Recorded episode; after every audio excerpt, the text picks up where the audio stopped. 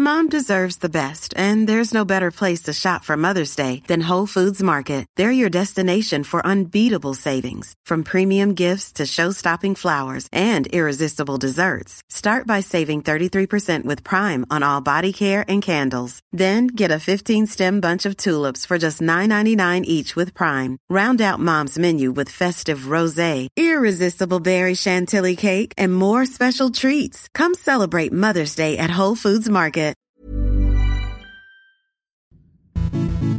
Let's go back to 2011 with Squidge.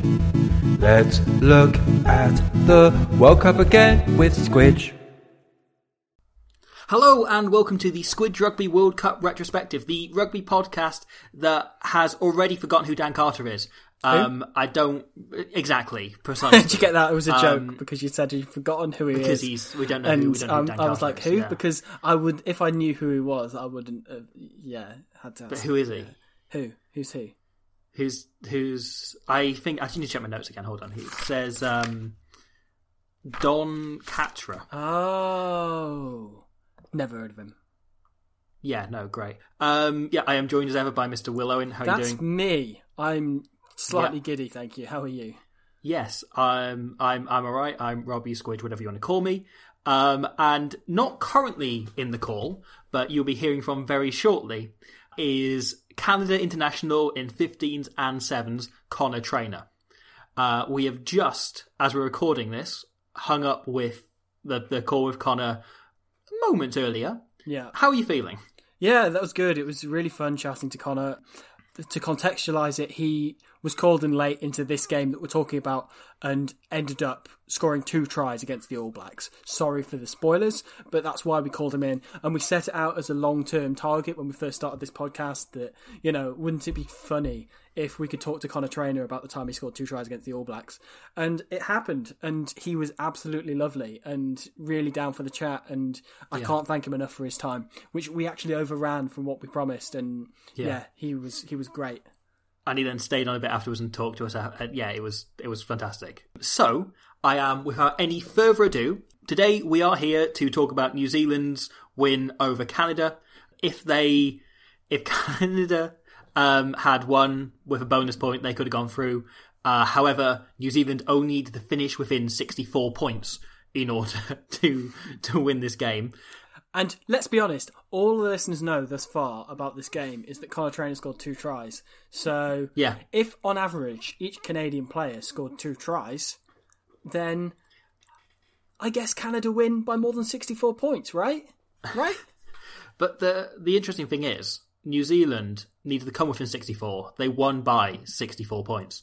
oh w- wow, they did exactly. That's that's the exact margin of the game. Proper oh. Super Mario Z- Zoo Lane scoreline. spoil sport. Yeah. Um, okay, so shall we now? You know, as I said, the the game introduced New Zealand run away with it as I say, by a 64 point margin, but there's a real bright spot for Canada in young lad Conor Trainor, as you say, called into the team late. Uh, only his second start for his country, His out of position on the position, wing. Yeah. Yeah. And he comes in and he scores two tries against the All Blacks.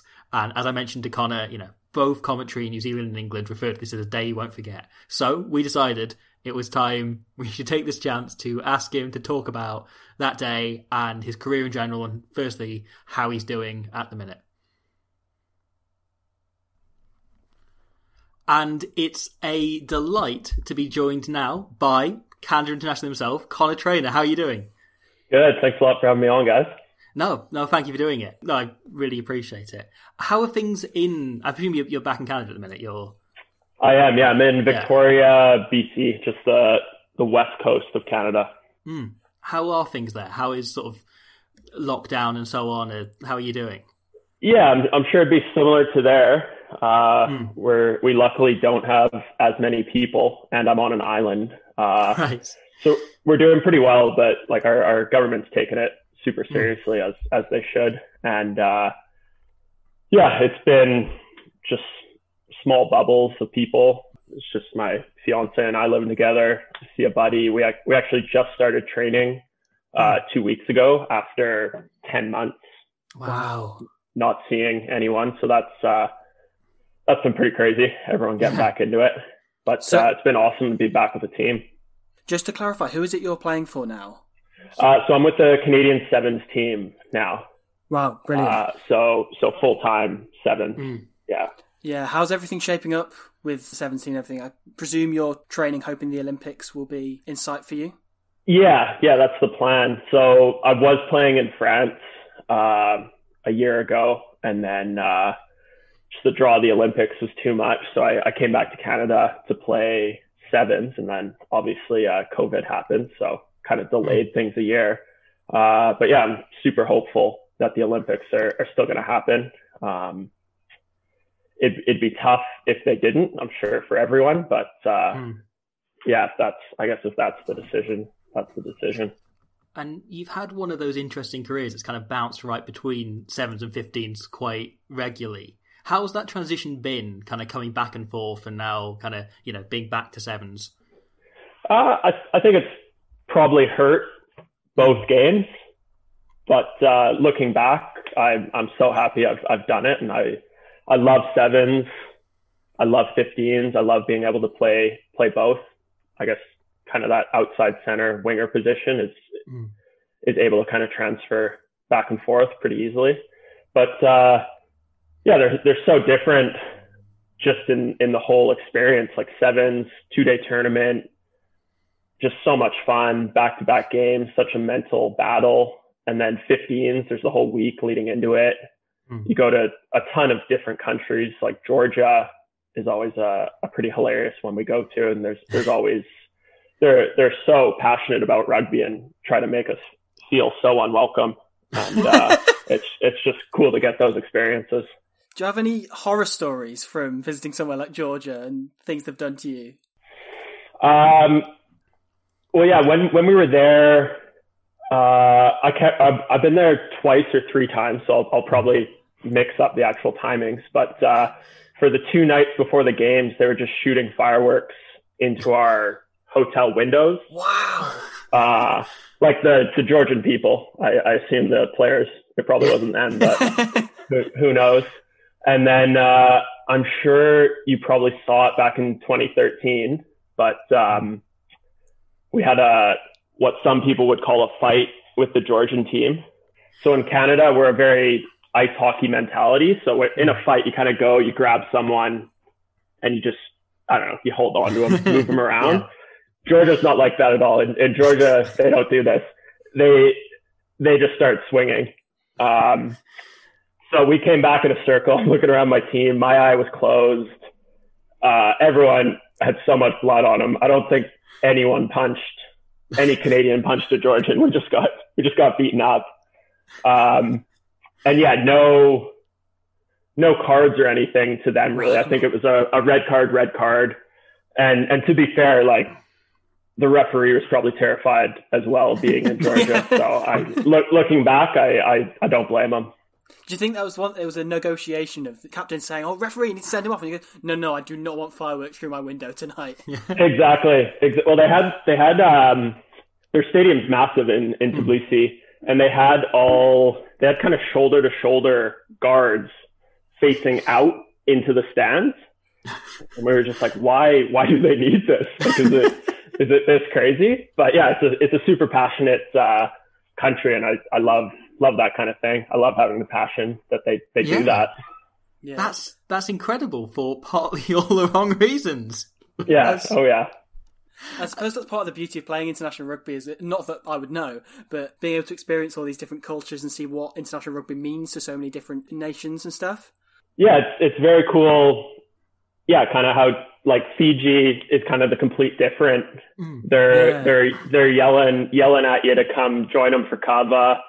They're they're your best friend till right when the whistle blows, and then and then it switches, and you're wondering where your buddy went. it Um, was the kava. yeah, exactly. And then, yeah, I guess I, I've been to Wales as well. Like I had my junior championship there, which was in Newport, Mm. and uh, it, it wasn't uh, wasn't the best place I've been. I will no, I was going to say sorry for that. Sorry you But, ended up stuck uh, in Newport. Like Swan Swansea, uh, yeah, is it Swansea the city? Yeah, Yeah, yeah, yeah. The yeah. city, yeah, Swansea, and then uh, like Cardiff is is amazing. Hmm. Car- Cardiff, I remember the 2015 World Cup. We played Ireland. Yeah. And uh, to walk to the stadium from our hotel, it takes I don't know two minutes. Yeah. And going in the going by bus, it took us a half hour just because there are so many supporters there. Yeah, we were there. Um, funnily enough, Okay, Yeah, cool. yeah. Yeah. we were at that We're- game. Were you were you cheering for Canada in that one? I guess Oh, yeah. Absolutely. against Yeah. against the Irish. Yeah, that, that's kind of it was awesome. It was awesome playing there because we we were like the home crowd. Yeah. Yeah, we were also at your game against Romania, which didn't quite go as planned in the end. But That was we- that was wild. Yeah. it's like we we're following Team Canada around. So if you had any doubts over who we were supporting, Perfect. Perfect. But speaking of very passionate rugby countries and World Cups, 2011, I think it was kind of the, the World Cup the moment you made your name. You obviously won your first cap a few months before that World Cup, so I think it's kind of fair to say you were on the, the fringe of the squad. And yet, sort of, so how did it feel to get be named in that that that actual World Cup squad? Were you expecting it? How were you feeling, sort of leading into to breaking in to lead back to 2011? yeah, I'd, I'd been invited to summer tests the summer hmm. before, but my sevens coach actually told me like I wasn't ready at the time. Oh well, and then uh, the November tour, but I had school, so I couldn't miss it. So I, I remember emailing the coach, who was Kieran Crowley at the time, Mm. and just being like, "Look, like I understand, I've kind of blown it here." And he's like, "No, like you're you're still in the running. Just keep keep training in that." And then yeah, I was lucky enough to get selected to the Churchill Cup. Mm. DTH van der Merwe wasn't there, so I, I managed to start at 13, played well, and just managed to to get in the team, which was awesome. I, I was so new to it, I, I didn't really know how crazy it was, how how cool of experience it was going to be. I was just just along for the ride, and yeah, that, that summer turned out to be to be pretty amazing. Yeah. Do you remember kind of the moment the squad was named, the moment you found out you were going to New Zealand, or anything around that sort of period of actually flying out and the? I, I remember it all pretty vivid. I can't remember when I was first like this is happening, just because Yeah. it's it's such a shock. Like you you I didn't understand it really until we were maybe in New Zealand or we were on the plane. Like we get you get you, you get first class for the tournament, which is an awesome perk, which I probably hadn't had before. Yeah. And Nice. uh, yeah, it was it was so cool. And just doing fundraising in Canada, doing um, we had a team camp in uh, Whistler, which is where the 2010 uh, Olympics were. So we stayed in the athletes village there. Uh, it's just such a such a wild experience that that most people doing stuff that most people wouldn't get to do, and you get to do it with 30 good buddies. It's it's so cool. Yeah. Absolutely. that's that's incredible. Sort of the jump from having not played international rugby, then within six months to you getting first class and everything, living the high life. So the, we've looked previously at the games where you beat Tonga and you'd drawn with Japan, and uh, you'd lost to France as well, and you sort of come off the bench in all three of those games. And did you sort of view yourself as having a role in the team? Was one sort of assigned to you as like a finisher, as teams tend to say now? Yeah, well, it wasn't really talked about, but um, yeah, I just, I guess coming from sevens, I just wanted to get out there and just get the ball in my hands and, Yeah. and just run. And uh, I remember against Tonga, like my adrenaline was through the roof. Um, I couldn't, couldn't even focus on anything, and I, I got out there. I, I guess we'll get into it more later, but this, this is actually my favorite moment of that World Cup. Hmm. I just got a pass. and I just tucked the ball and just ran straight at a couple of players on the Tongan team. And I remember my captain, Pat Riordan, just being like, this, this kid is going to, to die right here. and, uh, in my mind, I, I ran over two Tongans. In reality, they probably wrapped around each other and ended up hitting each other and bounced off. So I survived that, went through, met, went, got pretty close to the line, and then um, our uh, Aaron, Aaron Carpenter, our eight man, picked it up and scored, which was Hmm. which was a huge Yeah. moment in the game. And um, yeah, we won that game, and and yeah, it, it, it felt like I'd had a part in that, no matter how small I played. I don't know, 20, 25 minutes, but Hmm. uh, I just remember walking around. We were in the north of the North Island, uh, about as far north as you can go, and Hmm. still have a rugby stadium, and everyone around town is is honking as we're walking, Wow. uh, saying congratulations and that. So that that's when it kind of hit me how how big of a deal it was, and Hmm. also I guess how passionate New Zealanders are about their Yeah. rugby. yeah. That's incredible because I think that does still stand up as one of the great Canadian wins in the history of their national rugby team, and like we sort of look back at that in this. Uh, because obviously we've catalogued every game in this World Cup, and that was one of the games that we still look at and we still regularly reference that that was one of the most enjoyable games, and it's It great was- that you're a part of that. No, it was Yeah. such an open game as well. It felt like a perfect game for the you know the type of player you you know you are you were. Yeah, and there there are such good players on both sides of the of the of the ball. It was uh, yeah, watching. It was kind of like two different games. Like watching from the Mm. from the bench, I was I was just kind of wondering to myself, like, why am I here? Like these are these are these are men out there. These are professionals. And then you kind of you settle in once you get out there. But Yeah. uh, it, it was yeah, fun game to watch. Mm. And how about the other two? How about Japan and France? How where do they sit in your mind? What stands out there? Uh, Japan, I mainly remember that just for the end of the game. Uh, I'm sure you guys remember at the 2007 World Cup, Canada tied Japan. And I'm, I'm not sure if this is an old stat or not now, but there's only been three ties at the World Cup, and two of them are Canada, Canada, Japan. And at that stage, we were a much better team than Japan Mm. and should have won that game, not handily, but we, we should have Yeah. taken care of business. Yeah. And, and just seeing kind of the dejection on um, my friends' faces who had been at 2007, Yeah, um, kind of couldn't get over that hump again. I remember seeing Adam Kleberger, who was just a warrior that whole tournament. yeah, And he, yeah, I, I just, like I, I had obviously just tied that game as well, but I was, I was feeling for these guys so much. And then, um, yeah, the France game, it's, it's cliche, but it, it just felt loose. It just felt, uh, it was like, let's, let's do whatever. Um, there was one, there was one stage where, uh, James Pritchard got a penalty for, he like ran out of bounds beside one of the French guys. And the French guy just jumped over the boards. yes, And the ref, the referee was like, "Oh, he obviously pushed him over and gave him a penalty." And Pritch is like, "What is happening?" And then when I, towards the end of the game, I think I played maybe a half or something. Our coach was just like, "All right, like, let's win, let's go for it." We were down by I don't know, maybe ten points, so we just started shooting for interceptions, trying to trying to win pretty much. I, I think they scored maybe two tries, yeah, um, probably directly related to me missing things. But uh, yeah, it was it was just fun. We we we played a pretty good game and and we went for it. We're we're never content to just lose by a little. So it was it was great going for the win. I love that. Fair play. The bit that sticks with me from watching that game back was Ander Monro picking the ball up off his bootlaces and just going for a drop goal about 40 metres out. And he oh, nailed yeah. it. Yeah, do you remember that? And sort of how everyone's response was to that? I remember I remember him. It's I guess the standard what a ten wants to do, or he just kicks it, just turns and starts running. You know, like he knows it's in. He's like, ah, World Cup, done it before, drop goals, no big deal. You know, You're smoothest guy on the field.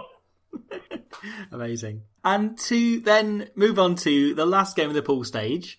Obviously, James Pritchard, you mentioned, picks up an injury, and you're then called into the starting team for your first start of the World Cup, only your second start for Canada, against uh, a little team called the, I think it's the All Blacks.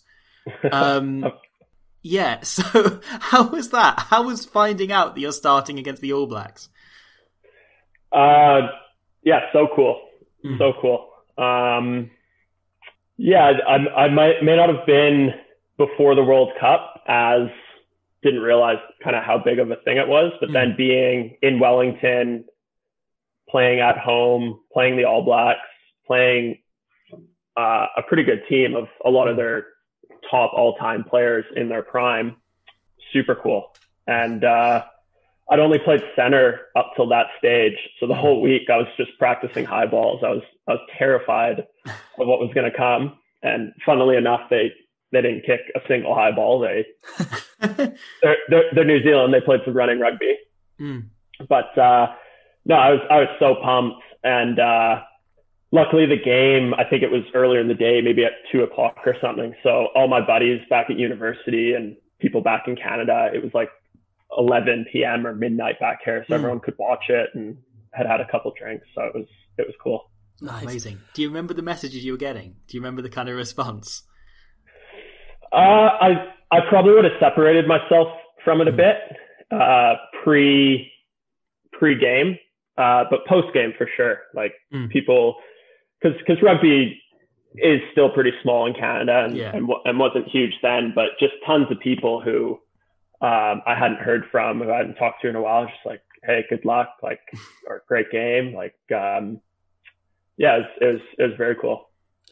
Robbie, do you want to let Conor know the incredible stat about Okay. him? So uh, his two stats. You were firstly that there's two try- only time a Canadian's ever scored two tries in a game against the All Blacks.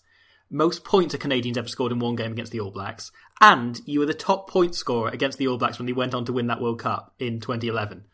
So in the whole World Cup, you scored the most points against them of any player. Oh, really? Yeah, and obviously they went into win, went on to win the tournament. So basically, I don't want to put words in the All Blacks' mouths, but if you were from New Zealand, you would have been starting on the wing for them anyway. And So- and yeah, I mean, if it was just a team of you they kept facing, I think then they'd perhaps have it would have been a different. Yeah, yeah, or even if, if you'd start for France in the final, I think they might have won. For sure, for sure. But um, Yeah, I, on, on that note, I, yeah, I scored two tries. Hmm. Um, my opposite number, who was who was Zac Guildford, who I ended up playing with later in my career, Hmm. uh, he he actually scored four. So uh, if if I had been in that final, it wouldn't have been an eight seven game. It would have been a thirty to twenty five game. How well do you remember your exact thought process as you were going on? For, the first try in particular, there was obviously you'd been camped in the All Blacks 22 for quite a while, and then Ryan Smith very unselfishly gives you the ball, and it's completely the right choice, knowing that sort of you're the man to crash over the try line for him. How well do you remember sort of your thought process, your positioning, then as you're going over, thinking this is it, I'm scoring Canada's first try against the All Blacks in this match? Yeah, it was, it was pretty split second, but uh, just with, I guess I had someone outside me. I can't remember who it was, but just, yeah, the way I play, I guess, is more selfish than Ryan Smith. So there, there was never any, any thought that I was passing or anything. Yeah, Um, and yeah, in, in the game, you're, you're not really thinking who you're playing against. It's Hmm. just, course, I'm, I'm yeah. here, the try line's right there. Let's just hop over. Uh, so it wasn't until I scored, and then we went into halftime. So I actually got to think about it for a bit, and I was like, "Oh, this is Fancy wild. doing that So, again? Yeah, yeah, it's cool, cool getting one.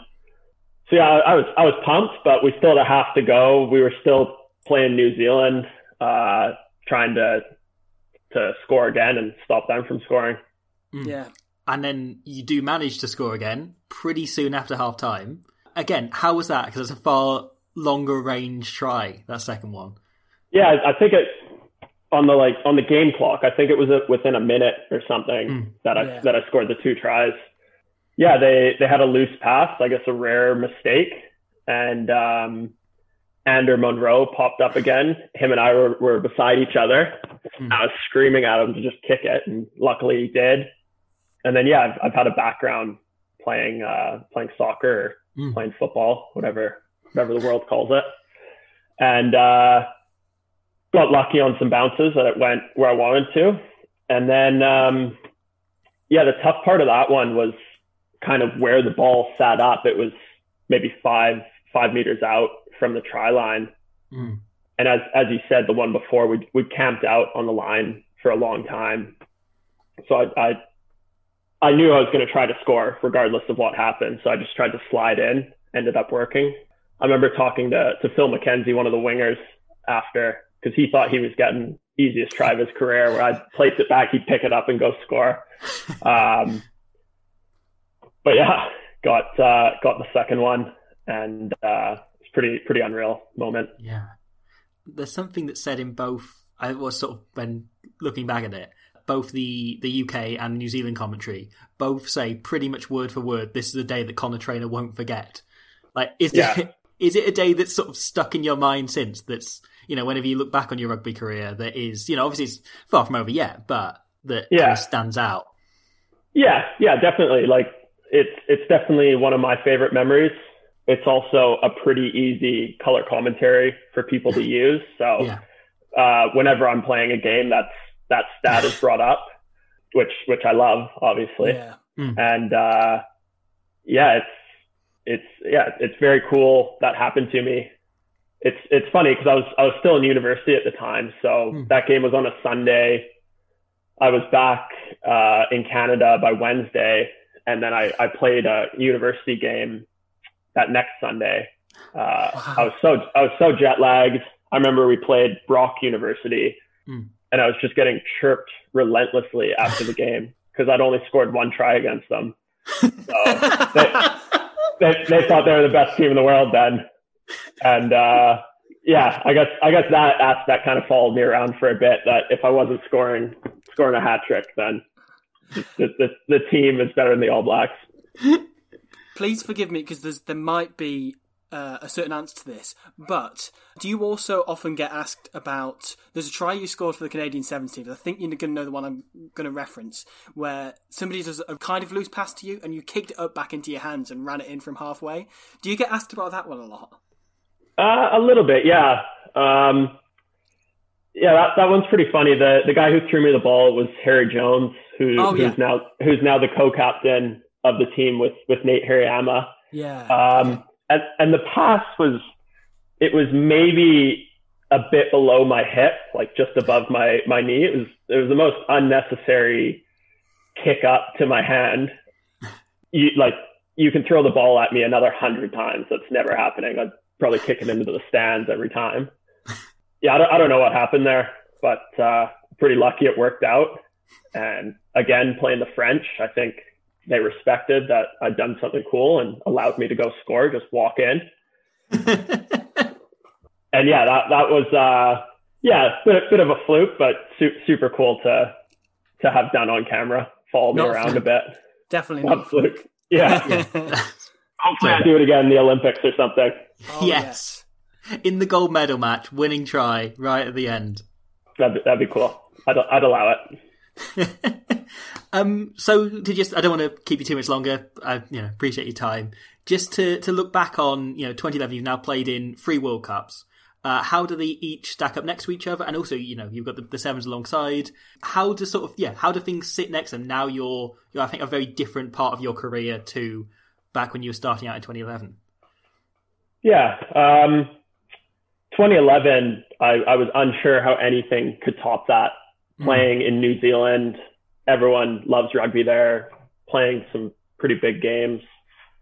And then, yeah, England was, I, I, I guess, become more of a vet. Still such cool experience like Cardiff. Also, another huge rugby population and bigger stadiums. Just a lot more hype around it, just because I guess there's more money, more people. And and what surprised me the most was my my favorite World Cup was the most recent one in Japan, uh, which I was worried for because I, I had my second junior world um, World Cup in Japan and it was okay, but uh, I guess it's not as big of an experience. So in, in Japan, just the people really took us on. We we stayed in a small city before the tournament, and they built a sport com- complex for us. Um, they they brought us around everywhere. They they were so pumped to have us, so pumped for us to see their culture. And in in the, in that tournament, I'd kind of slipped off a bit. I, I tore my Achilles a couple years before, and the other 13 was one of one of our our better players, Ben Lesage, who's who's still young, have an unreal career ahead of him. So I, I was kind of on the outside, and I just got to kind of enjoy everything else, just going to all the school visits Mm. doing all the volunteer things I could do, just just really enjoying the time, and that and that was super cool. And then unfortunately in our first game we had two injuries to our to our centers, so I was right into the starting lineup Mm. against um, South Africa. So I ended up playing South Africa and New Zealand in my two games.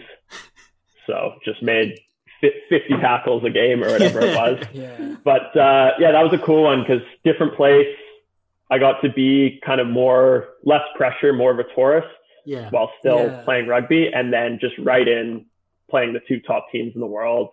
Hmm. And uh, yeah, that's that's kind of what you want to do. Play. Play In 2019, when you played against the All Blacks, did they look scared of you when they were doing the haka against you? Uh, yeah, I'm sure. I'm sure they were pretty worried about it.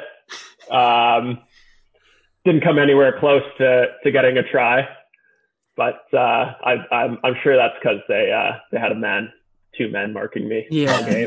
Had- You had, do- uh, You do still average a try every game you play against the All Blacks, so exactly, exactly. So I can I can take that with me. better than most. And I should quickly ask as well about, I haven't mentioned 2019. Obviously, I think sort of the story that ended up following Canada after that World Cup was Kamaishi after the game against Namibia was, I'm still gutted they got called off. You know, I was so Yeah. looking forward to that. I can only imagine how it must have felt in the camp. Um, but yeah, the, the sort of scenes of the, the clear up and so on in the, the days following were such an amazing sort of inspirational thing that, you know, I was in Japan during it and it kept being played on the TV, the scenes of those on the news. And again, when I got back to the UK afterwards, it kept coming up as one of the kind of the moments that was talked about a lot. And just, yeah, about memories of sort of that, that those couple of days um, and how they, they stood up. Yeah, um, it it sucked that game not happening, but Yeah. we we knew at seven in the morning. We we went through the typhoon the night before, um, so we we knew how how serious it was. We we were in the the hotel we were in was the designated safety point for kind of the village, so we we were 100% fine, but yeah, unfortunately, a ton of people around us weren't. Uh, so once it was canceled, I think a couple groups kind of independently were all like, "Oh, let's let's go down there." So we all just merged in the lobby, and our, our manager had the same idea. So a, a lot of us went to town, uh, not really expecting to be able to do too much, but just where that city's located, there's not many young people, Mm. so we were really able to help people. We were moving fridges. People had like a meter of water in their in their houses, so they just needed everything out to be able to dry out and then bring it back.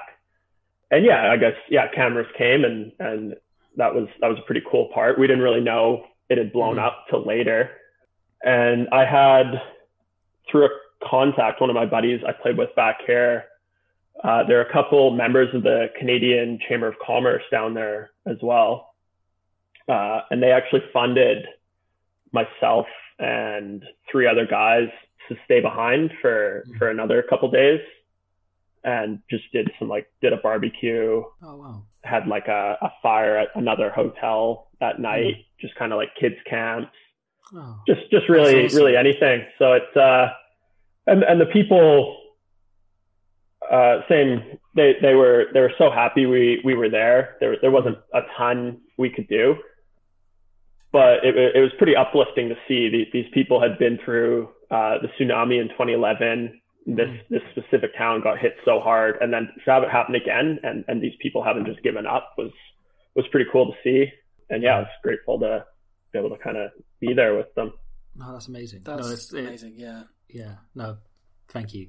Yeah, so I realised that was a bit of a sort of downer note to, to, to bring us down on. Uh, well, so did you have another? Yeah, do you mind? Obviously, we don't want to keep you Yeah. too much longer, but a couple of questions. There's one of them looking at 2011 because with each game we've done sort of a man of the match for the games we've watched back and stuff. Uh, instead of that, I would like to ask if you've got sort of from your memory sort of a player of the tournament for Canada, somebody that you remember sort of looking up to who you just thought that guy had a good tournament. That's yeah, it's a tough, uh, Yeah, to put you on the spot. question. Sorry. It's, it's, yeah, it's, well, it's, it's more tough just not saying everyone. Yeah, Um, the, I guess the easy answer would be uh, like Adam Kleeberger, yeah, um, who definitely uh, he he was he was a beast. Himself and Jamie Cudmore were just yeah. rock rocking people. It was uh, it was pre- pretty crazy to see. Might name a couple of people actually. Uh, Go on. yeah, cool. Jas- Go. J- Jason Marshall, our prop, Yeah, he uh, athletic freak, but I guess most props start young. He started super old, didn't have the technique, and at times would would just get lifted as a prop, stuck between Cudmore and whoever the other prop was. Uh, but he was just grinding that whole tournament, and uh, yeah, really uh, held on to that the scrum for us. I think to answer your question, though, I'll, I'll go with Ryan Smith. Um, just kind of the the vet of the team. He was uh, he was the first guy I roomed with. Apparently, a lot of the, the rookies r- room with him first on purpose. Uh, just such a calming presence, hilarious guy, uh, and just same kind of thing. Does does the dirty work. Plays plays inside center, makes his tackles, organizes the defense, keeps motivation high, and yeah, doesn't doesn't get many of the rewards. He he, he passes to to the rookie to to score. uh, so yeah, def, definitely go with him. That's that's great to hear. Yeah. Final question from me, and again, I'm going to put you on the spot here. On, on a wider context, could you tell us? You mentioned that you played with Zac Guildford earlier. If you had to make up some of the best players you've ever played with, because obviously you've played on the Sevens circuit, world the world stage. You've played with some great players in 15s. Sorry to put you on the spot again, but anyone come to mind? Uh, Nathan Hirayama. Yeah. Um, as a 15s player. He's, Yeah. he's obviously a stud as a sevens player, one of the top in the world, but Nathan Hirayama is a 15s player. I remember playing Samoa in 2015 pre-World Cup and Yeah. he, he just decided he could kick both feet to the corners. so he was just left foot pinning him, right foot pinning him. Someone would run at him. He'd pick him up, put him down. He's, he's the most calm, cool and collected. I, I think you guys have made note of that before. He's, he's a, mm-hmm. he's just a calm operator. And, uh, yeah, if he, if he had wanted to, he, he could have made a crazy career out of, uh, 15s. Another easy answer, DTH. He, he's, he's given all the credit for how good he is. And he is, he is that good. It's, uh, it, it's one thing having the athletic gifts, being good at rugby, all that, but he, he just, he does it. It's, uh, he, he steps up and, uh, and gets it done. And then, yeah, from my, from my French team, played, played with a ton of good players. I'm going to go with two, uh, Zach Henry, who's playing for Leicester now. Of course. And then, uh, Frank Bradshaw Ryan, who is, he's a lock. He's, what is he? He's like 6'10. And, uh, if, if he doesn't steal the line out, he'll just, he'll just reach over and just, I've, I've seen someone think like the opposition think they were passing it to their hooker behind them. Like, he, he, he'd reached all the way over and just, and just grabbed it. Um, and yeah, I've, I've- I've been lucky to play with so many good players, Yeah. but, uh, that's, that's just a couple. yeah. That's brilliant. Thank you for That's that. Yeah, that's been an absolute delight. Thank you for doing this. Thank you for taking the time. Yeah. Uh, I hope you're keeping well. huge good luck with the Olympics and everything. Obviously, fingers crossed it goes ahead, but all the best of luck. But always enjoyed watching you play from 2011 all the way up through up to now. So, yeah, all the best. Yeah. Yeah. Uh, thanks. you. Thanks a lot for having me on. This has been, this has been awesome. Yeah. No. Cheers. Thank you. Thank you. All the best. Mom deserves the best, and there's no better place to shop for Mother's Day than Whole Foods Market. They're your destination for unbeatable savings, from premium gifts to show-stopping flowers and irresistible desserts. Start by saving 33% with Prime on all body care and candles. Then get a 15-stem bunch of tulips for just $9.99 each with Prime. Round out Mom's menu with festive rosé, irresistible berry chantilly cake, and more special treats. Come celebrate Mother's Day at Whole Foods Market. Burrow's furniture is built for the way you live. From ensuring easy assembly and disassembly to honoring highly requested new colors for their award-winning seating, they always have their customers in mind. Their modular seating is made out of durable materials to last and grow with you. And with Burrow, you always get fast, free shipping. Get up to 60% off during Burrow's Memorial Day sale at burrow.com slash ACAST. That's burrow.com slash ACAST. burrow.com slash ACAST. Well, Yeah, you're now caught up. You're now caught up with Yeah. where we are. Uh, for us, it was mere moments. It's been about 40 seconds since the last one. For you, it's been almost 40 minutes as you've listened to the dulcet tones of Mr. Conor Trainor. yeah.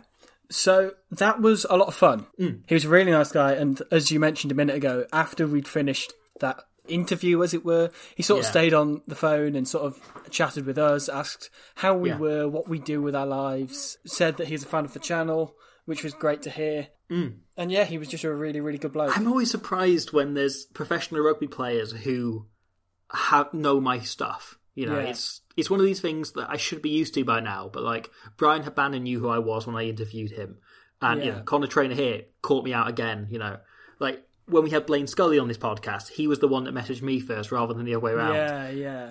it's it's something that, that I haven't got used to at all.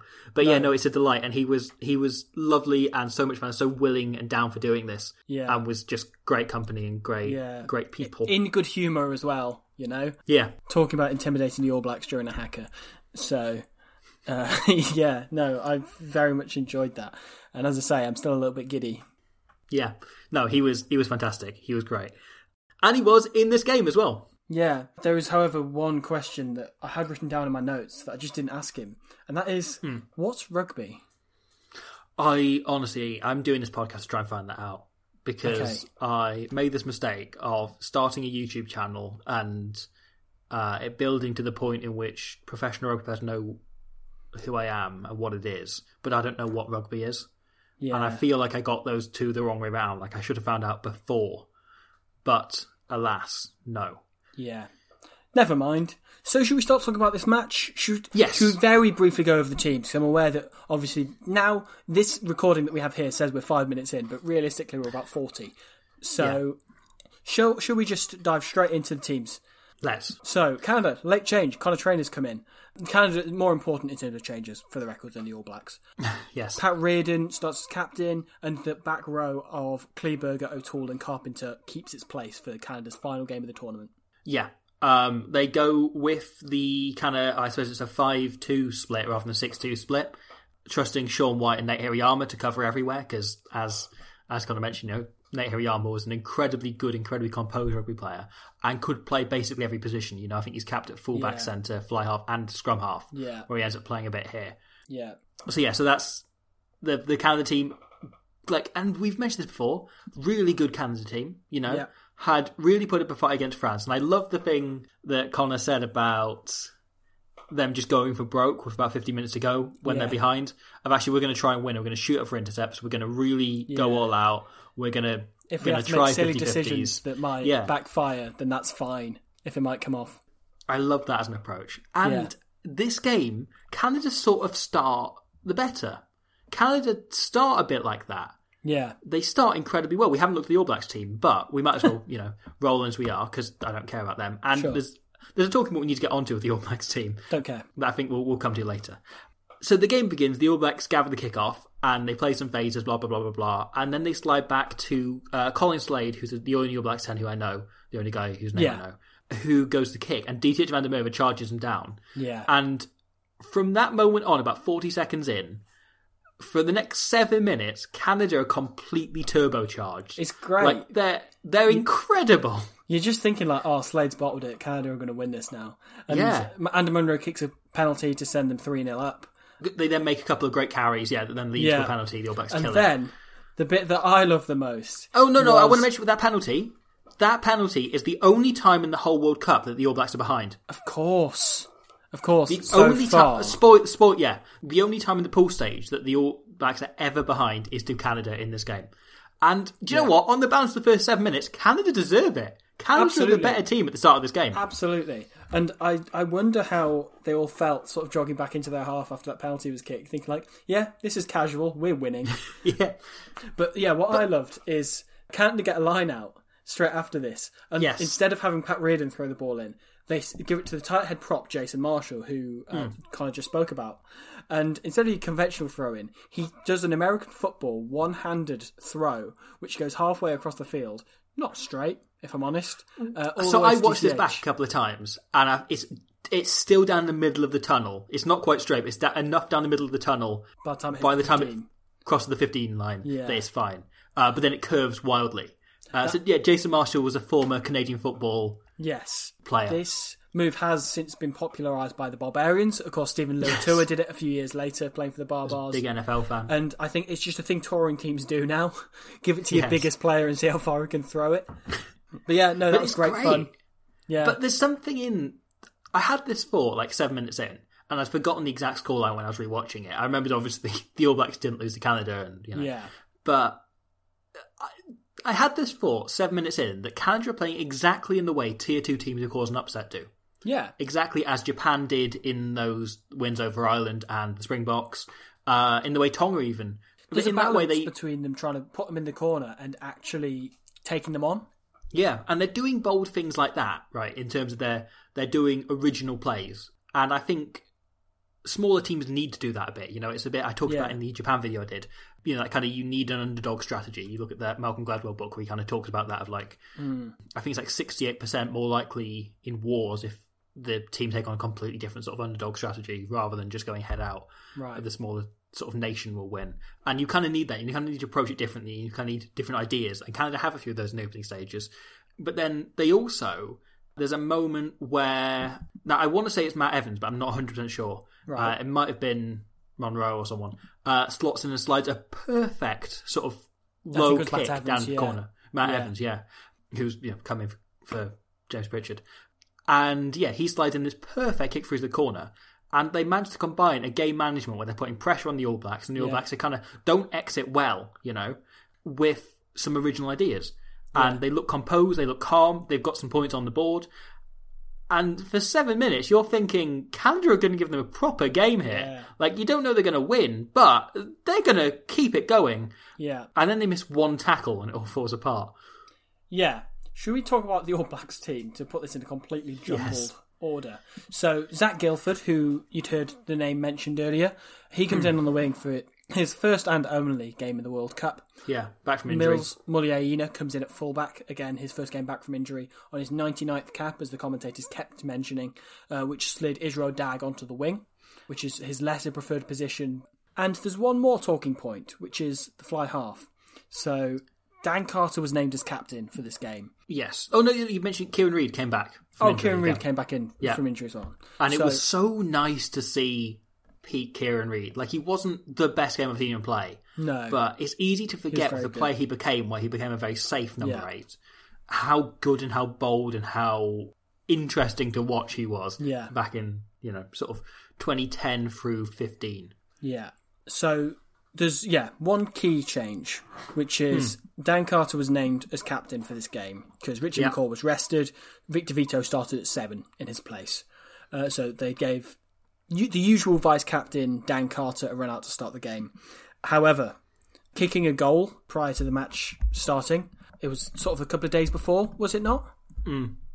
Yeah, I think it was sort of the, yeah, two days earlier. two days beforehand or something, he had gone down practicing goal kicking with a groin injury, which ruled him out of the whole World Cup. This was, of course, huge news at the time. All of the tabloids saying, you know, Carter, you know, as the poster boy of the World Cup, as it were, is out for the whole tournament. And that you was saying this is huge news at the time undersells it. Like, Yeah. this was the talking point in the World Cup even Absolutely. before it happened. Absolutely. Right, I remember a year out, Jonathan Davies, Jiffy, saying on Scrum Five, "If Carter stays fit, the All Blacks win the World Cup." You know, Yeah. and because it happened in 2007, he'd got injured at a key moment. They had to play McAlister at 10, and then they bottled it. yeah, It became the talking point: is Dan Carter is the best player in the world, Yeah. and if he remains fit, I don't remember who Dan Carter is, but he apparently he's the best player in the world. But his if he form remains fit, the All Blacks win the World Cup. was phenomenal as well. Yeah. Uh, obviously, against France, he, he'd set up hatful of tries. He was on unreal form, and this is when the jokes continued of the All Blacks are going to somehow bottle this. The All Blacks are going to find a way to lose this World Cup. I can remember there was um, a thing where there was a comedian who said, uh, "What do you call an All Black with a World Cup winners medal?" Grandad. Grandad. Yeah. Yeah, I remember them having him on the ITV coverage in the morning. Yeah. and yeah, as you say, like it was such a massive deal that Dan Carter, the the the best player in the world, let's not beat around the bush, was out for the whole tournament. Obviously, gutting for the All Blacks, they'll have to get by with Colin Slade instead. But yeah, a lot of pressure on the young man. It no, because it was this dominant story, and it was you watch the lead into the the match coverage, and they begin by saying Argentina won, so we're playing them if we win today. But the main story is Yeah. Carter is out. Carter is out. And that was all the way through the game. They kept throwing to it. Like Grant Nisbet at one said, for anyone tuning in from other countries, you may not have heard Dan Carter. I said, no, we have heard. Like it's anyone who followed, it was pumped into brains. It was, you know, I don't remember where I was when I heard that news, but I remember it just dominating the news cycle constantly afterwards. It was the only story you, you, you, you talk about. No. So Colin Slade is the man who came in for Carter. Um, and as much as, you know, he bottled it at the start, getting charged down by DTH Van der Merwe, um, he then very quickly makes amends to send the All Blacks up. He makes this really nice break where he does a bit of a step and a fend and does this really lovely floated pass over the top for Zac Guildford, who scores in the corner for the All Blacks' first try. Yeah, and at that moment things turn. I think if they hadn't missed that one tackle on Colin Slade, things would have continued for a bit long, you know, probably Yeah. until the dam burst. But if Canada held them out for 20 minutes, I think that's a different game. Agreed. Agreed. And partly because, you know, they scored so many tries in the first 20 minutes. Yeah. But the moment Canada concede one, they go, oh no, this is the best team in the world we're playing here. Yeah. And as you know, as Conor said, they had many of their kind of all-time greats out against them. Yeah, they had the likes of Mills Morley, and they had the likes of Kieran Read. They had the likes of Jerome Kaino, you know, Sam Whitelock and Ali Williams, Tony Woodcock, and then Sonny Bill and Conrad Smith in the centre together. Yeah. uh, in a kind of new combination, but boy was it effective. That's the thing because there's a lot of games where the All Blacks just kind of like are themselves and just kind of squeak Yeah. past and batter somebody without really looking like they're trying. Whereas they were absolutely shit hot in this game. Yeah, The second try they scored was quite boring, where they drive Canada off the ball. but it was. It was kind of the statement moment, I think. It was Yeah. we've got an all-round game. you Yeah, know. we're dominant So- up front, and we're flashing Canada back. Pointing to the scrum, and just the moment it hits like the number eight's feet, the New Zealand just drive them straight off the ball and almost drive the scrum into touch. Yeah. like they're completely overwhelmed And them, and fact- the ball spills out. Yeah, Kieran Read does this really nice flick pass Hmm. in a split second to put Victor Vito in for the score. Yeah, it's really well taken. Vito, good finish. And one of those tries, you've sort of got nothing you can do because as a Yeah. back, you're having to take backward steps constantly to Yeah. remain on sides. You know, got to remain five meters behind the scrum. Yeah, And you've then got Victor Vito and Kieran Read charging at you. yeah, from a scrum that's so dominant. The Yeah. entire Canadian pack is taken out and you're on your own. yeah. It was a nightmare scenario if you're, Yeah. um, I think it's Monro defending there. Canada still try and do the same thing of pinning them in the corner, this kind of thing, but it's slightly less convincing, isn't it? Because I think the All Blacks Yeah. get their tails up a little bit. There's this really nice moment where Ander Monro gets this intercept because he stood 10 metres offside. He's like so Yeah, far but- offside that he's already stood in the 10 channel and he gets the intercept and runs half the distance. And Okay. The All Blacks don't hear the whistle, or nobody hears the whistle. And there's this really entertaining piece of rugby that's happening whilst everybody else is stood in the other half. You say he's 10 metres offside. Yeah. I say he's read Colin Slade better than himself. That's true.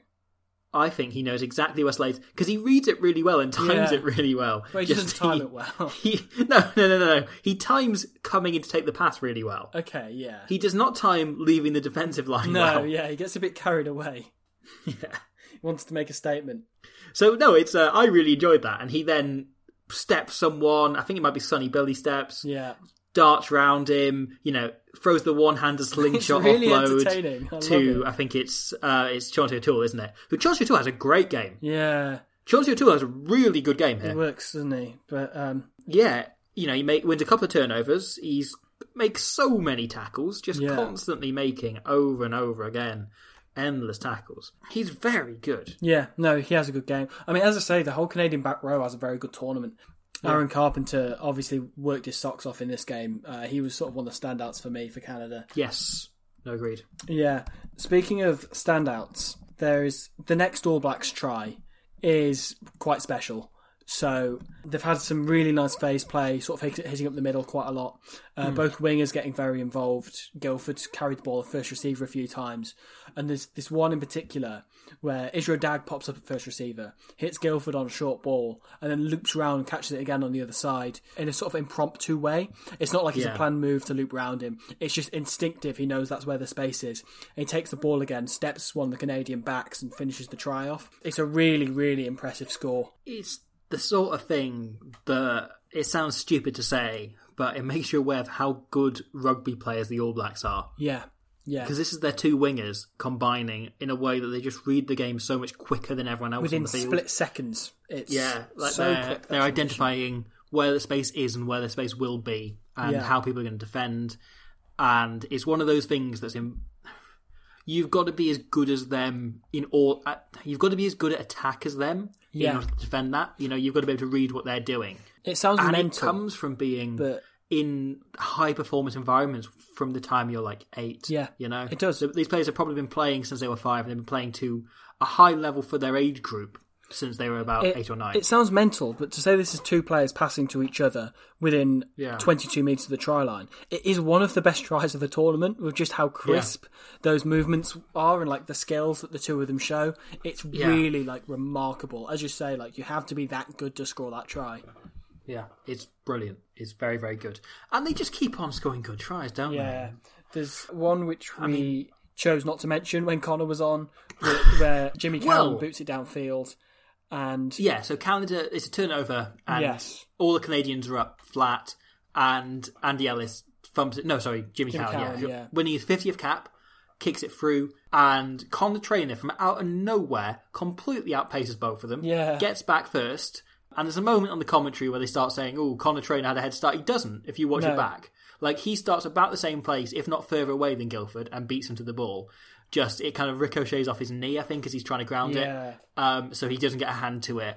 And then, you know, so he was trying to ground it for a dropout and said Zac Guildford able to dive on it for the try. yeah, the ball really like unfortunately bounces away from Conor just as he's diving on the Yeah. ball, doesn't it? And then like Zach that- Guildford drops on it. The other thing is, you could you will look at that as a mistake because there's an obvious mistake there. Sure, But most wingers just would have been done for pace by Guildford, yeah, you know, for sure. or they wouldn't have got in that position. They wouldn't have worked Yeah, back as hard. harder work they would have Guildford. been caught out in just watching Cowan and not noticing Guildford. I think Yeah. Trainer, and I, you- there's a level of bias because I watched this game knowing we were going to talk to him. Sure, Sure. whatever. But I, I do think he was like. I don't think that try should go down as his fault. Of you course know, not, of you know, I course think not. the way commentators were saying, like, "Oh, what?" and you can see him sort of put his hands to his head, and you know, Yeah, he's really frustrated by it. There was also Yeah. with Guildford's first try, the one where Slade made the break, where Hmm. Conor Trainor makes like really puts in a great tackle on him, and it's an Yes. exceptional finish by Guildford, like two handed, Yeah, yeah. and just somehow manages to keep his feet in play, even though Conor has put a really dominant tackle on him, and somehow Yeah. Guildford's finished it. So yeah, he's unfortunately scored those two tries, but harder than they had any right to be, I suppose. absolutely, yeah. So Guildford then, oh no, this is then the Muliaina try in between, Yes, in between the second and of third. course. which is the try I'd forgotten about completely. Most of these, when I saw them, they kind of came back to me. Sure, That one, I just I'd forgotten. You know, Yeah. Lewis Molina's last try for the All Blacks. Of course, yeah. So they do this really nice switch play, and Guildford feeds it back inside. And again, it's one of those where it's a team with a really good attack coach Yes, because of their lines of Wayne running. Smith on attack at the time, wasn't it? yes, yeah, Yeah. Their lines of running as they get in towards the wing, and Yeah. just that awareness of support play. It's it looks so simple and crisp, and it's one of those things that the game will always value. Yeah, yeah, yeah, yeah, yeah. Other thing I should mention as well. Sorry, just on Sure. uh, we missed it on one of the earlier try. I think it is the first. Yeah, it's the first try. It's Yeah. the the Colin, Slade try, uh, break. Uh, before that, Sonny Bill Williams makes a bit of a bust. yeah. and the pass is very forward. The pass to him is very clearly forward, Yeah. to the extent that even Grant Nisbet says the pass is forward. Yeah. And if that pass is given, Canada win this game, I reckon. I agree. I agree. Yeah. But Just just to just to throw that out, because I don't Yeah. think any of the, I think it's a sliding doors moment that because, right, I don't know if you noticed this, who was on the touch. uh, So Steve Romain Poite was refereeing Steve Walsh, who is of course from New Zealand. New Zealand. So He obviously by this point because he was such a naughty boy and he kept going out and getting drunk after matches and bringing the game into ret- disrepute, disrepute. He was banned by the NZRU, but came back and refereed for Australia, and they still let him be an official, still let him officiate on New Zealand games, Yeah. which feels wrong Yeah. in a way. I know, like uh, again, I mentioned this before, but like I met Luke Pierce's family at the World Cup, Of course. and they're so Welsh. I don't think he should be able to Yeah. referee Wales. You know. JP Doyle refereed Ireland before, of course. Exactly, who is Irish and has an Irish accent. And I don't think any of these referees are biased, they're professionals, whatever. But it just it raises a question, doesn't it? Sure. Basically, And Canada were robbed. If look, if if Steve Walsh is the person responsible for letting that forward pass go, it's because they're playing Steve rules and it was a nice Yeah, pass, yeah, yeah. rather than Because because he's he's, a. Kiwi. Yeah. But uh, Still, there was an element of Steve rules in Yeah. in effect. And there's a couple of times when Romain Poite gives like letter of the law penalties. And I just start thinking, I just let them go. You know, they're, Yeah. they're 70 points behind, and they're really trying, Canada. They're really going Yeah, for it him. all out. Yeah. There's another point that I'm slightly confused by in the first half. Is so DTH goes off injured because he, Hmm. Yes. he's rocked back a bit by Victor Vito in a tackle, and then Sean White, the scrum half, comes Hmm. on for him, and just seems to play in the centre. which Yeah, he could play on the wing as well, couldn't he? me. Could he? Okay. Yeah. Because there's a part of me wondering whether Conor Trainor would move into the centre, maybe, or even Phil Mackenzie, because obviously both. He just seemed to play for the team. But Sean White just seemed to play there, and obviously Yeah. in the second half he moved to scrum half with Nate Hirayama coming on at fullback, Yeah. which then became a whole thing. And we'll talk about the reshuffles of position because it's it's great value. Yeah. Should we just polish off the tries in the first half?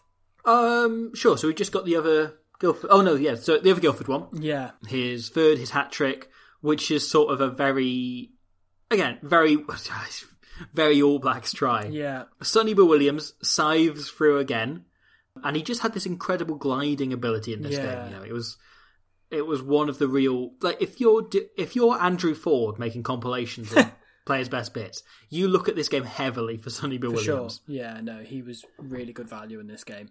Then So he- this really He nice- slides right through. Yeah, And then he, as he's being tackled, as two men pincer in on him because he is the key danger man. And I think they know, you know, he's going to try and get an arm free and offload.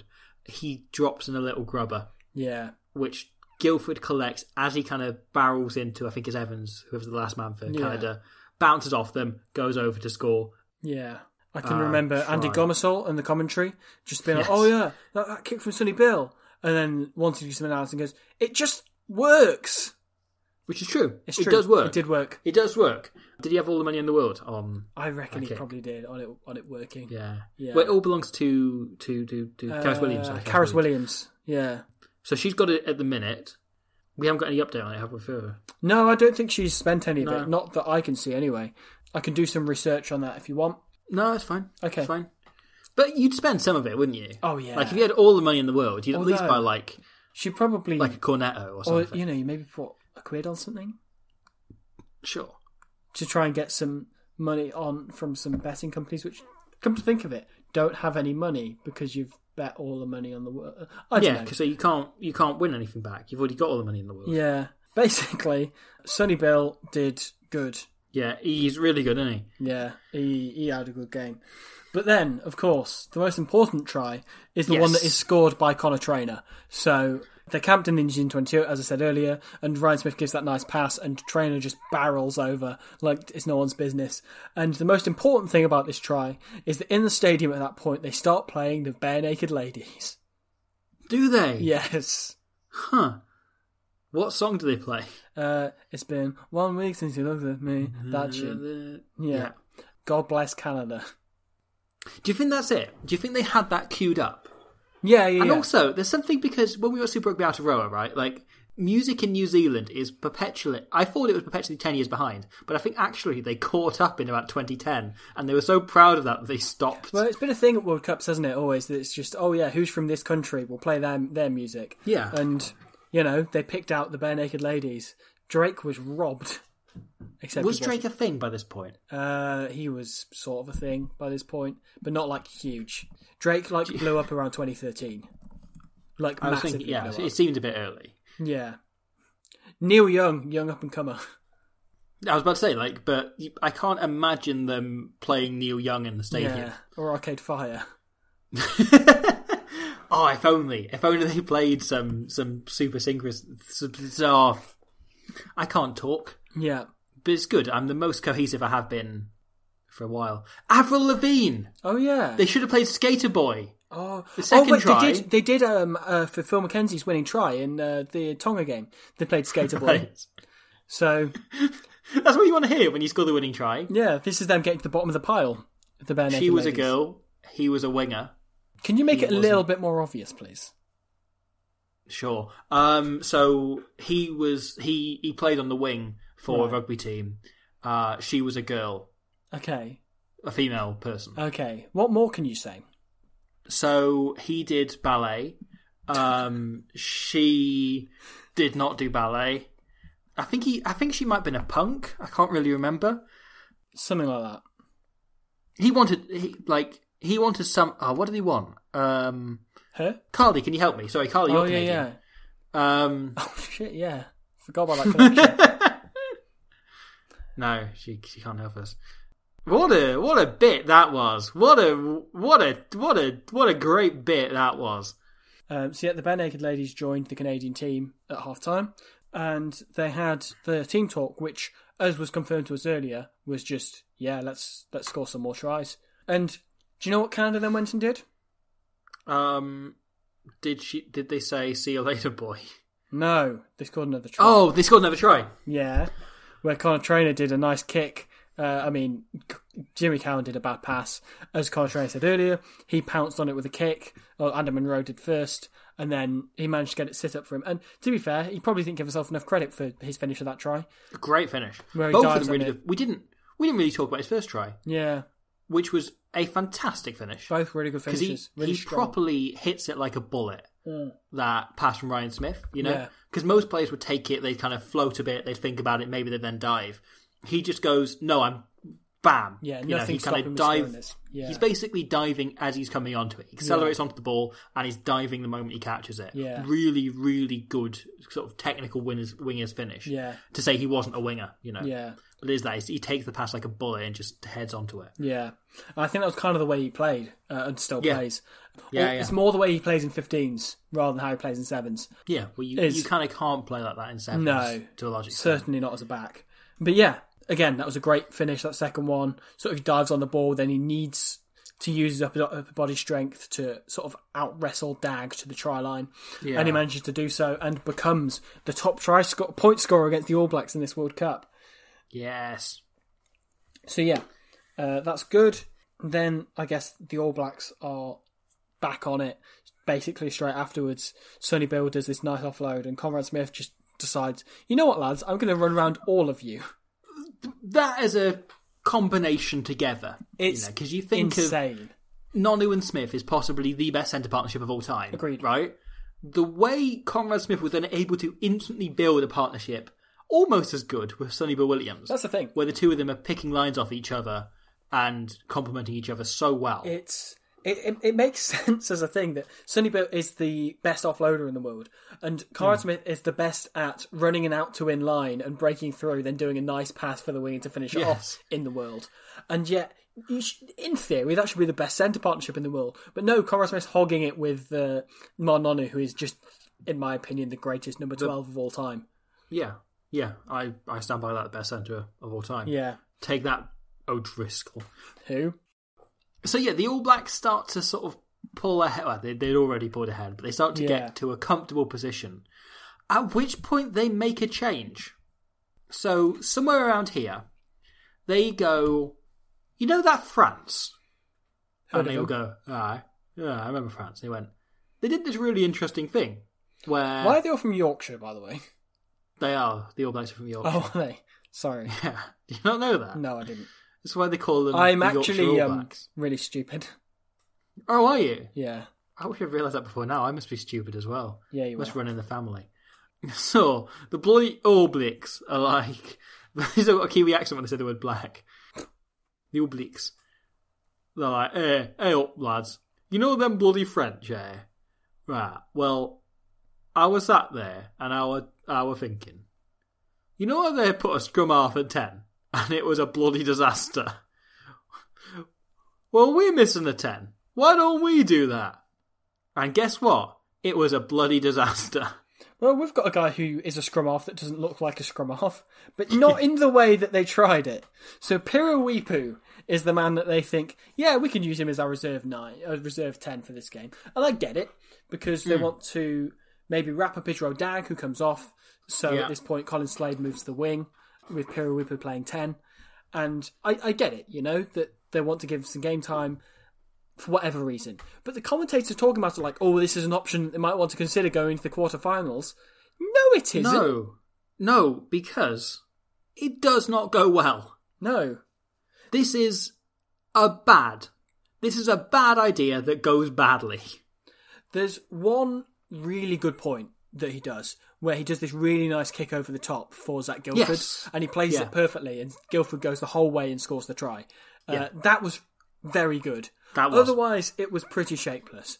And do you remember a couple of years after this when Piri Weepu played for London Welsh? Yeah. And they started What- playing with 10. And Yeah. he was getting fatter at that point as well. And Yeah. He was already pretty podgy by this point, but Because at the time, Piri Weepu was brilliant All Black scrum half, you know. Yeah. And he then went on to become the fat half who toured around and you know whoever would pay his Pizza Hut bills and you know Sure. whatever else, and he kind of almost soiled his own reputation. I think Yeah. to the point at which signing Piri Weepu was a waste of money, or is seen as on social media, rather than being, "Wow, how do they get him?" as it was when London Welsh got him. You know, Yeah. um, and that was kind of the last moment because, as you say, he was off form, wasn't playing well, and was, had tripled in size since the World Cup, where he was already quite a chunky scrum half. Yeah. And looking at this game, it was like the origins of that because this World Cup he's remembered as being the pinnacle of his career, you know, being Sure. the highlight, the best form.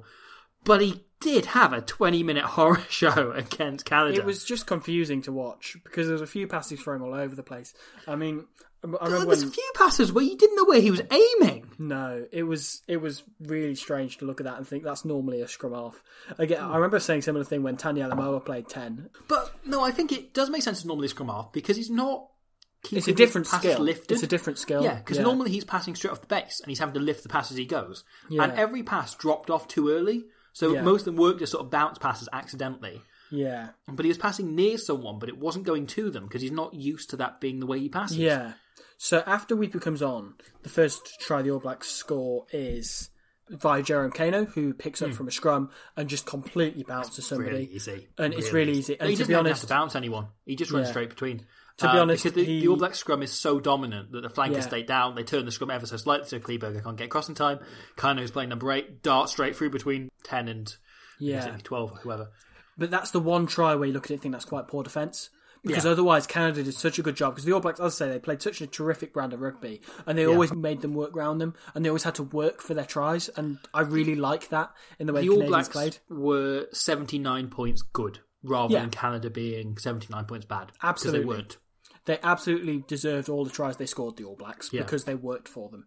Um, but between Piri Weepu comes on at 48 minutes, and the next try that comes as a result of that comes from beyond the eight channel is Hmm. on 59 minutes. So he goes 11 minutes at the start, just trying to figure out how to get a backline going. But Hmm. that was a really nice score where. Um, I mean, Canada have a bit of a run from their try line. Ryan Smith makes a nice little break from a dummy, but when the All Blacks get a turnover, they just spread it all the way wide, and Sonny Bill does this really nice little hitch kick and scores in the corner. Yeah. That's the. This is the one moment where I do think Conor Trainor should have made that tackle. Mm. He could have made that tackle. He doesn't quite get there in time, and Sonny Bill beats him. And you can't blame him because Of course not. of how the form Sonny Bill was on. you know. Absolutely, yeah. But it was, I mean, that try looked quite. E- that was the other one I thought looked quite easy. You know, and they both come in the same sort of. Yeah, it was nice Section of finished by. Sonny Bill. It was no, it was, um, and he was very, very good. You know, and he was on that kind of form where probably no one could touch him if they tried. Sure. He just kind of ghost through him and end up on the other side of the touchline. Now, here comes the bit that I was referencing earlier with the changes. So, at this point, the All Blacks have obviously brought off his Israel Dagg, knowing he could be crucial for them later in the tournament. And I think, right, we also need to bring off Mils Muliaina. It's his first game back. Let's wrap him up in cotton wool a bit. So they move Colin Slade to fullback, and they move Victor Vito onto the wing from the back row, and they move Ali Williams into the back row. So Ali Williams plays seven in the end. Yes. Uh, no, not Ali Williams. Sam Whitelock plays seven in the end, and Anthony Boric ends up playing in the back row at six as well. So they're playing lots of second rows in the back row, and as I say, Victor Vito is playing on the wing, which is fun. You know, the commentators point out he's played played sevens previously. He's very quick and strong. I missed Uh, that. I missed the Victor Vito ended up playing on the wing. Yeah, he was playing on I the wing for the remember last, it now you say it, but I missed that when I was last fifteen minutes. Okay. He was playing on the wing, and Fair play. better yet.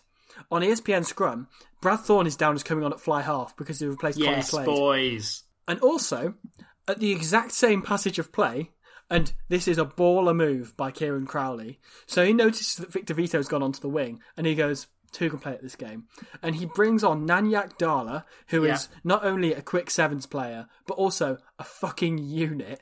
And they just bring him on on the same wing that Victor Vito's on, and just go, "Yeah, if you're going to have a big lad on there, we're going to batter you." And it's not an enforced replacement. You know, it's not like hmm. somebody's gone off injured. They just decide, "Yeah, we're going to bring on a flanker on the wing as well, just for the sake of The formations." thing I love about Kieran Crowley as a coach is that he is unafraid to be bold. Yeah, you know, and it's why his career is as mixed as it is. That everything he's either done, he's massively overachieved, or he's kind of shat the bed a bit, yeah, right? And because he's unafraid to just go, no, we're going to roll the dice, you know. yeah, So you look at there's that season when Benetton were incredible and finished fourth, and you know were Yeah. brilliant and were beating Leinster in the RDS. You know, only team to do it that season and whatever.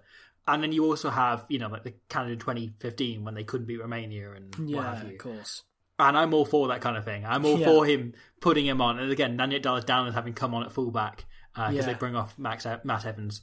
They also bring, Max Evans also isn't on the pitch, which is weird. No. Um, Bing bong. He was yeah he was he was off to get his little chisel out, and yeah so. Dowler also tries to take a quick tap twice. I thought you said the Dalai Lama tries to take a quick tap. The Dalai Lama tries to take a quick tap twice. He isn't anywhere near, but he remains calm and doesn't do it. What I like is when Brad Thorn takes a quick tap.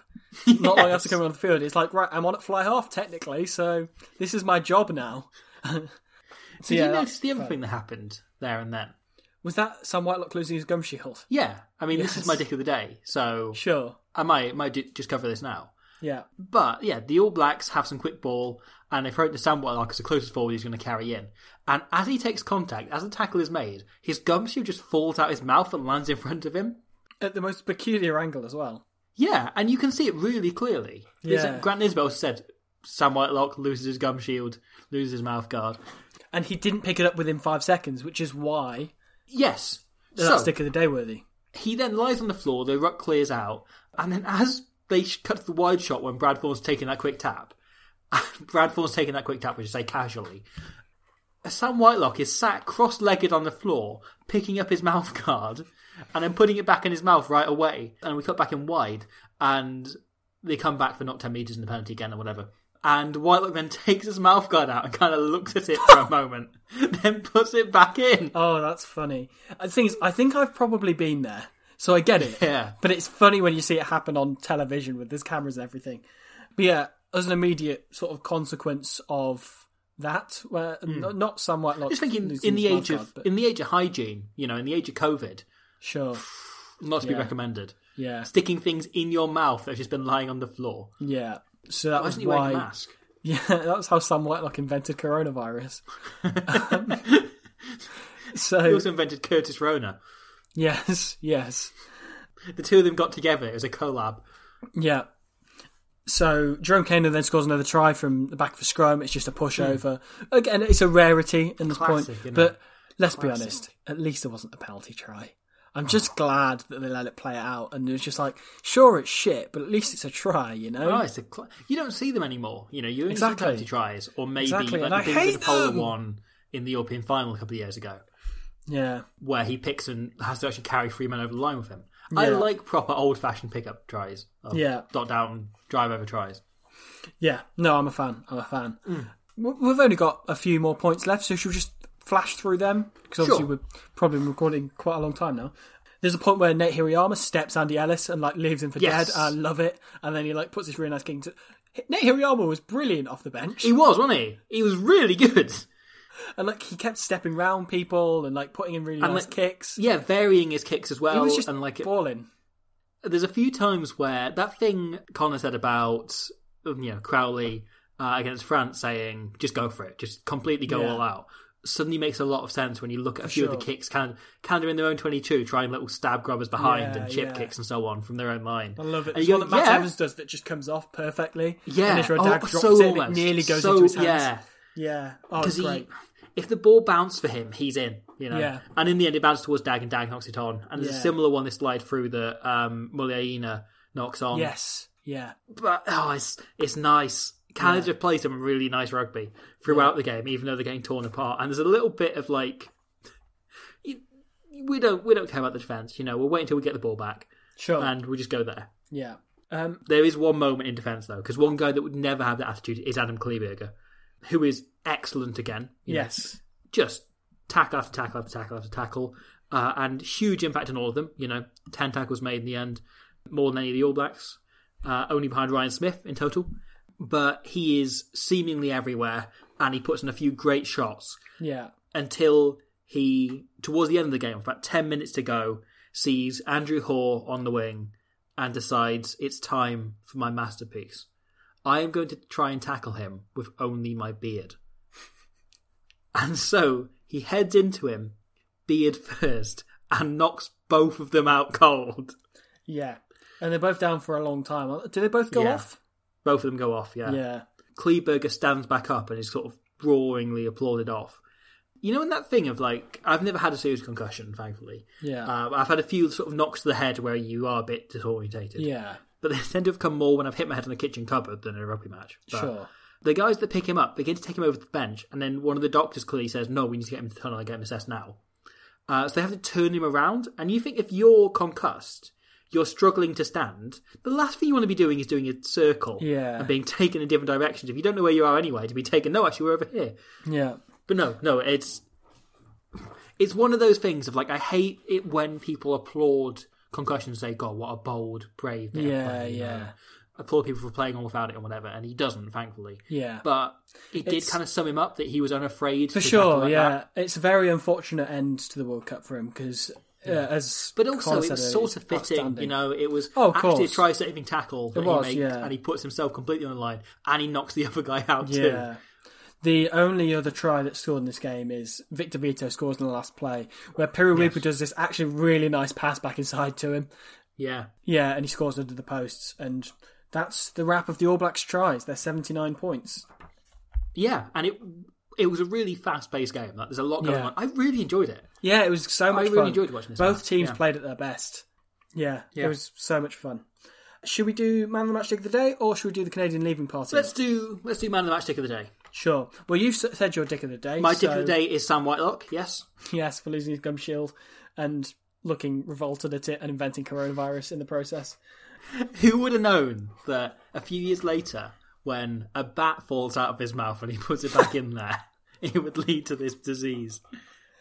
So I have a couple of nominations. There's one where there's this really nice flowing move kind of start doing where Ander Monro does this crossfield kick, Carpenter catches it, steps a couple of people, feeds this nice pass back in, in field to O'Toole, who like loops the ball round somebody and does a nice offload to Pat Riordan, who then gets the ball and looks completely clueless and just throws it forward. Um, yes. and just like it's like, yeah, hello, uh, how do you do, fellow backs? You know, Pat Riordan, who is an incredibly Canadian-looking man, yeah, and I don't know if you listened to his post-match interview. yes, I did, yeah, Yeah, he decides to prove how Canadian is by at one point he goes to say we were trying to make the most of it, and but instead he says we were trying to make the moose of it Oh no, he because doesn't. he's so Canadian. he says brilliant. moose by accident because he's always thinking about national emblems. He does correct himself, Yeah, but he does accidentally say moose. that's funny. Fair play. I'm surprised um, he didn't say, you know, Conor Trainor's going 10 poutines. There's a couple of other nominations. There's one point where Aaron Carpenter tries a box kick and it goes just straight up in the air Yes. as a little chip. It does not work at all, and I love it. I, I could see what he was trying to do. And when the Sure. commentator said it was Carpenter, I was a bit surprised because it was closer to coming off than I'd have thought he would manage. I- As I'd a player who went on to play most of his career at hooker after this. Yeah, it was it was great, but obviously Yeah. didn't work. Uh, however, my man of the match is going to go to Kieran Read because there's a point about ten minutes into the game where he tries this weird like cat flap pass uh, that in his head looks really nice, and it just goes to the floor. And it, it's like you often see people try it when they're like ten years old and they're trying to figure out, you know, what is this thing that people do on the television where they pass it out the back of their hand, and Yeah. it looks like he's never practiced that before in his life. And we know Kieran Read is good at that. At least he is later in his career but it goes straight to the floor, and it was um, rubbish. Maybe that was his first time. He's just a really quick learner. Yeah, maybe, maybe. So yeah, Kieran Read's my dick of the day. Man of the match. Do you want to start? Okay, yeah. I mean, Colin Trainor deserves mention Yes, because he takes us two tries really nicely. And he mentioned Ryan Smith as well. And I thought Ryan Smith was fantastic. I Yeah. thought he was very quietly very good. yeah, I think Kleberg is the other player that really stands out for Canada. Um, though Chauncey O'Toole, actually no, that whole back row. Sorry, that whole back row really good. yeah, they are. Kleeberger carries really well. There's a few times he's sort of Faletau-esque on scrums that are going backwards, and he still managed to make five meters, Yeah, which is hugely impressive. Uh, Chauncey O'Toole, I think, is a great has a great has probably his best game of the tournament. Yeah. Uh, turns the All Blacks over a few times, is always there on the shoulder, you know. And again, as I said in past episodes, you kind of get why the All Black, no, why the Ospreys signed. Easy mistake to confuse the Ospreys and the All Blacks. yeah, same team. Yeah, e- easy to see why the Ospreys signed him, you know, Yeah, and why he got a professional contract at the back of this World Cup. yeah, Uh, however, you know, you kind of have to go. I mean, Zac Guildford scored four tries. Uh, Colin Slade, very, very alive. You know, Yeah. he was just there, wasn't he? Uh, I thought Jerome Kaino was phenomenal. He was outstanding. He was Yeah. incredible. He was the official man of the match. But I, it's hard to not give it to Sonny Bill Williams for the sheer Yeah, he I had get on that. everything in the game. I get that. So Sonny Bill with a, a mention for Jerome Kaino underneath, Yeah, who was That's brilliant. fair. Uh, I've written down both Aaron Carpenter and Conor Trainor.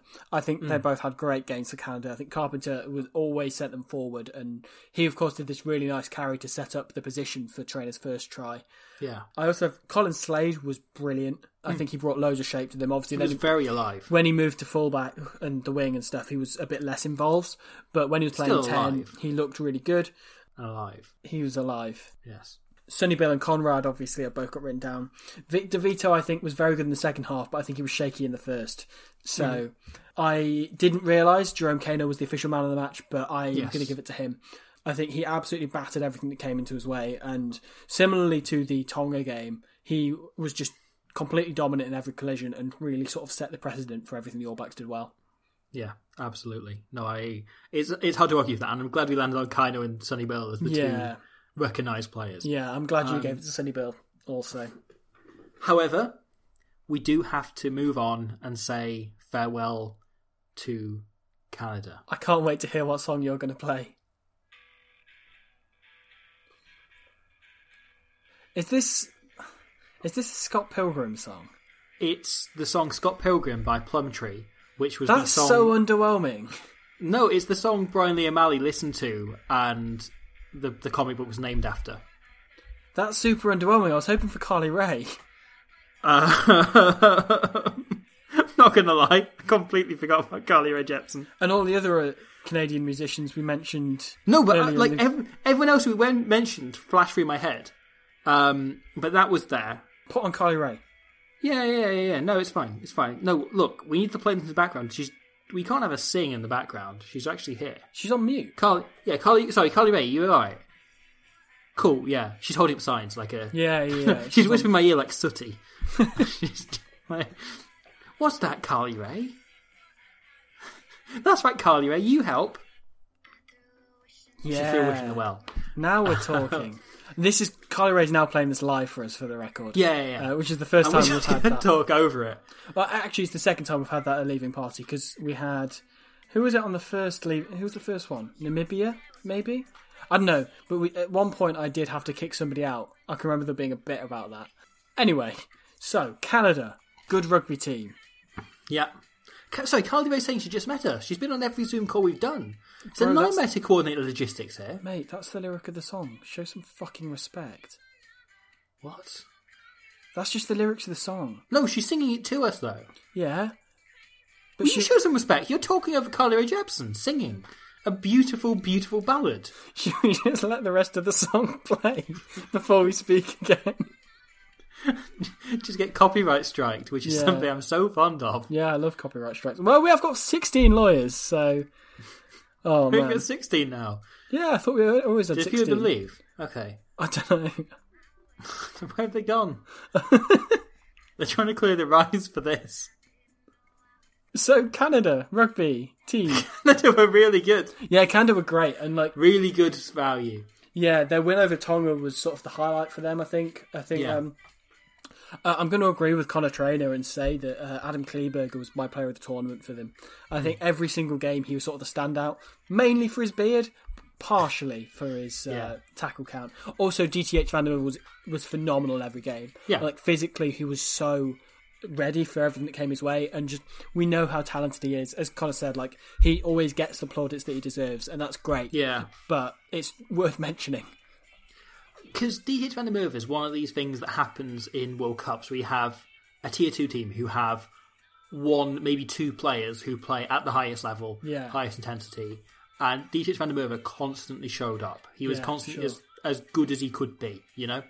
Uh, and I don't doubt any of those players give their all, but you don't feel the impact of a Jacques Burger No. in Namibia trying to remain in the game, you know? Yeah. Uh, even though he'll give absolutely everything he's got, he's just not that type of player. Yeah. But Van der Merwe was the type of player Canada needed because he would bust the line, Sure. because he would score tries, he'd finish, you know, in in multiple games. He was he was invaluable. You know, Yeah, you can't correct. put a price on a really class outside back. And yet, there he was. You know, they just had him lying there somewhere in Glasgow, I guess, at this point. Yeah. And we used to make jokes about, you know, him thinking he was world class and I was playing for Canada just because Yeah. he plays for Glasgow. But he he was really was so good, so good in this tournament. And of course, I'm sure you're going to mention the Titanium 10. I was oh, I'm I'm gutted you took the words out of my mouth. Carly's moving on. Okay, Carly Rae. She's got a, she's going to sing a like a medley for us. Oh, This nice. delightful. So yeah, I want to cut to the feeling that I felt every time I watched Ander Monro, which was sheer delight. He because he was it was like a back rower who was an incredibly capable fly half. Yeah. And he had that kind of like frustration with the team not taking the points or whatever in him dropping goals. Sure. Flew into everything, including from an offside position. I He was. Every- I loved him. I loved watching him back. maybe the biggest revelation of this tournament for me. That sort of Yes. at the time I didn't realise quite how weird he was as a player. And Yeah. it's been so entertaining watching him trying to figure him out, and I still haven't done it. Now we've finished Canada's games. No, I'm gutted I can't watch him play in like the. We need to do like the PNC retrospective podcast or something, Yeah, we do. so we can watch him and a bunch of these players back. Yeah. and there were things like when I was watching Kieran Read on the other team, I started thinking I really want to watch back that vintage period of Kieran Read in 2014 when he was the best in the world by such a margin, and yet still didn't mm. win World Player of the Year. Yeah, it was very very good. But No, but I, yeah, really fun Canada team. Really played their part, as you Yeah. can say it. Interesting that they were so gutted to lose to Japan. You know, because that was Yeah. a real good game um, Yeah. where both teams played their their part. And as we said at the time, it felt a bit like two teams on opposite trajectories. You know, Yeah. that they happened to catch Canada, no Japan, just at that point as they were rising. And yeah, it's a, it's a shame for them. Yeah. But really good. comp- We haven't mentioned Jamie Cudmore. We haven't mentioned No, Jebb Sinclair, yeah. who that year became the first Canadian to play Super Rugby. of course. And yeah, Jamie Cudmore was playing in France. was was very very good. I've gotta I- say, though- really good Canada team. Dick of the tournament is Jamie Cudmore for not getting any red cards in the whole tournament. What was the he hell are you playing at, mate? What was he doing? Where was Do better. honestly? Yeah, that's that's. I've said my piece on Canada. I will miss them. Yeah. Uh, one other thing I want to mention as well that there was a mention of the sort of travelling support and so on. Yeah. At one point in the first half, it cuts up to some Canadians in the crowd, and one is holding an enormous banner, like the size of like four seats, that just says "I'm the aunt of the scrum half" with the Canada Yes, rugby I, logo. I saw that. Yeah. Yeah. And thought. uh, The thing is, the fir- first thing that came to my head was, do they not know his name? they just know yeah, his position. exactly. But it's probably just so that rain, random stranger will congratulate them. Yeah, Because I imagine they probably walk around most of the time in Canada with big signs that say "I'm Ed Fairhurst's aunt." Yeah. Yeah, that's that was good. I'm glad you brought that up because I forgot. Yeah. I don't have anything to say about it. Just Pretty enjoyed heroic. it as a, Yeah, as a thing. sure. Yeah. Uh, it's not quite the. It's like it's top five best banners in the tournament. Not quite the Rock and the Samoa Yeah, jersey. yeah. Or the, the what was the French one? Something. It's probably something offensive. I don't remember. Um, The the Frenchman tried to bring a chicken in. yeah, I don't know. But yeah, uh, I think that concludes the Canadian leaving party. Okay, Carly Rae, thank you very much. Thanks, Carly Rae. as Um, she's just coming in for a second song. She's got seven seconds left. She might let her finish. okay. Thank wow, you, Carly. two whole songs. Yeah. She doesn't mess about. She's No. a professional. Okay, Rugby. that's that's us finished, is it not? Yeah. So yeah, thank you very much to Conor Trainor for appearing Yeah. on this. For the the point in which this ramble was worth listening to. Yeah. Thank you to everyone that has listened and has found out the hard way. thank you to William for cutting the song I tried to do, Yeah. and thank you to you at home for being so special. And I believe we only have two more games of the pool stage Yes. left, do we? So we've got Yeah. Wales against Fiji's next, and then Ireland against Italy to round it off. Yeah, we're coming in to the end, and obviously you may be aware there's a Six Nations starting very soon. Yes. So we're going to sort of work it out as we go. Yeah. But yeah, we've got the knockouts to come. We've got two more games of the pool stage, and then we've got the actual final, Yeah. which I never thought we'd get to. Very exciting. I'm really looking forward to it. So Hmm. should be good. Let's watch some rugby. Rugby. Thanks again to Conor Trainor for coming on. Yeah, Uh, that, was, a hugely appreciated and so much fun talking to him. And yeah, thank you for listening as always. Thank you. We'll see you next week for Wales against Fiji. Bye bye. Mom deserves the best, and there's no better place to shop for Mother's Day than Whole Foods Market. They're your destination for unbeatable savings, from premium gifts to show-stopping flowers and irresistible desserts. Start by saving 33% with Prime on all body care and candles. Then get a 15-stem bunch of tulips for just $9.99 each with Prime. Round out Mom's menu with festive rosé, irresistible berry chantilly cake, and more special treats. Come celebrate Mother's Day at Whole Foods Market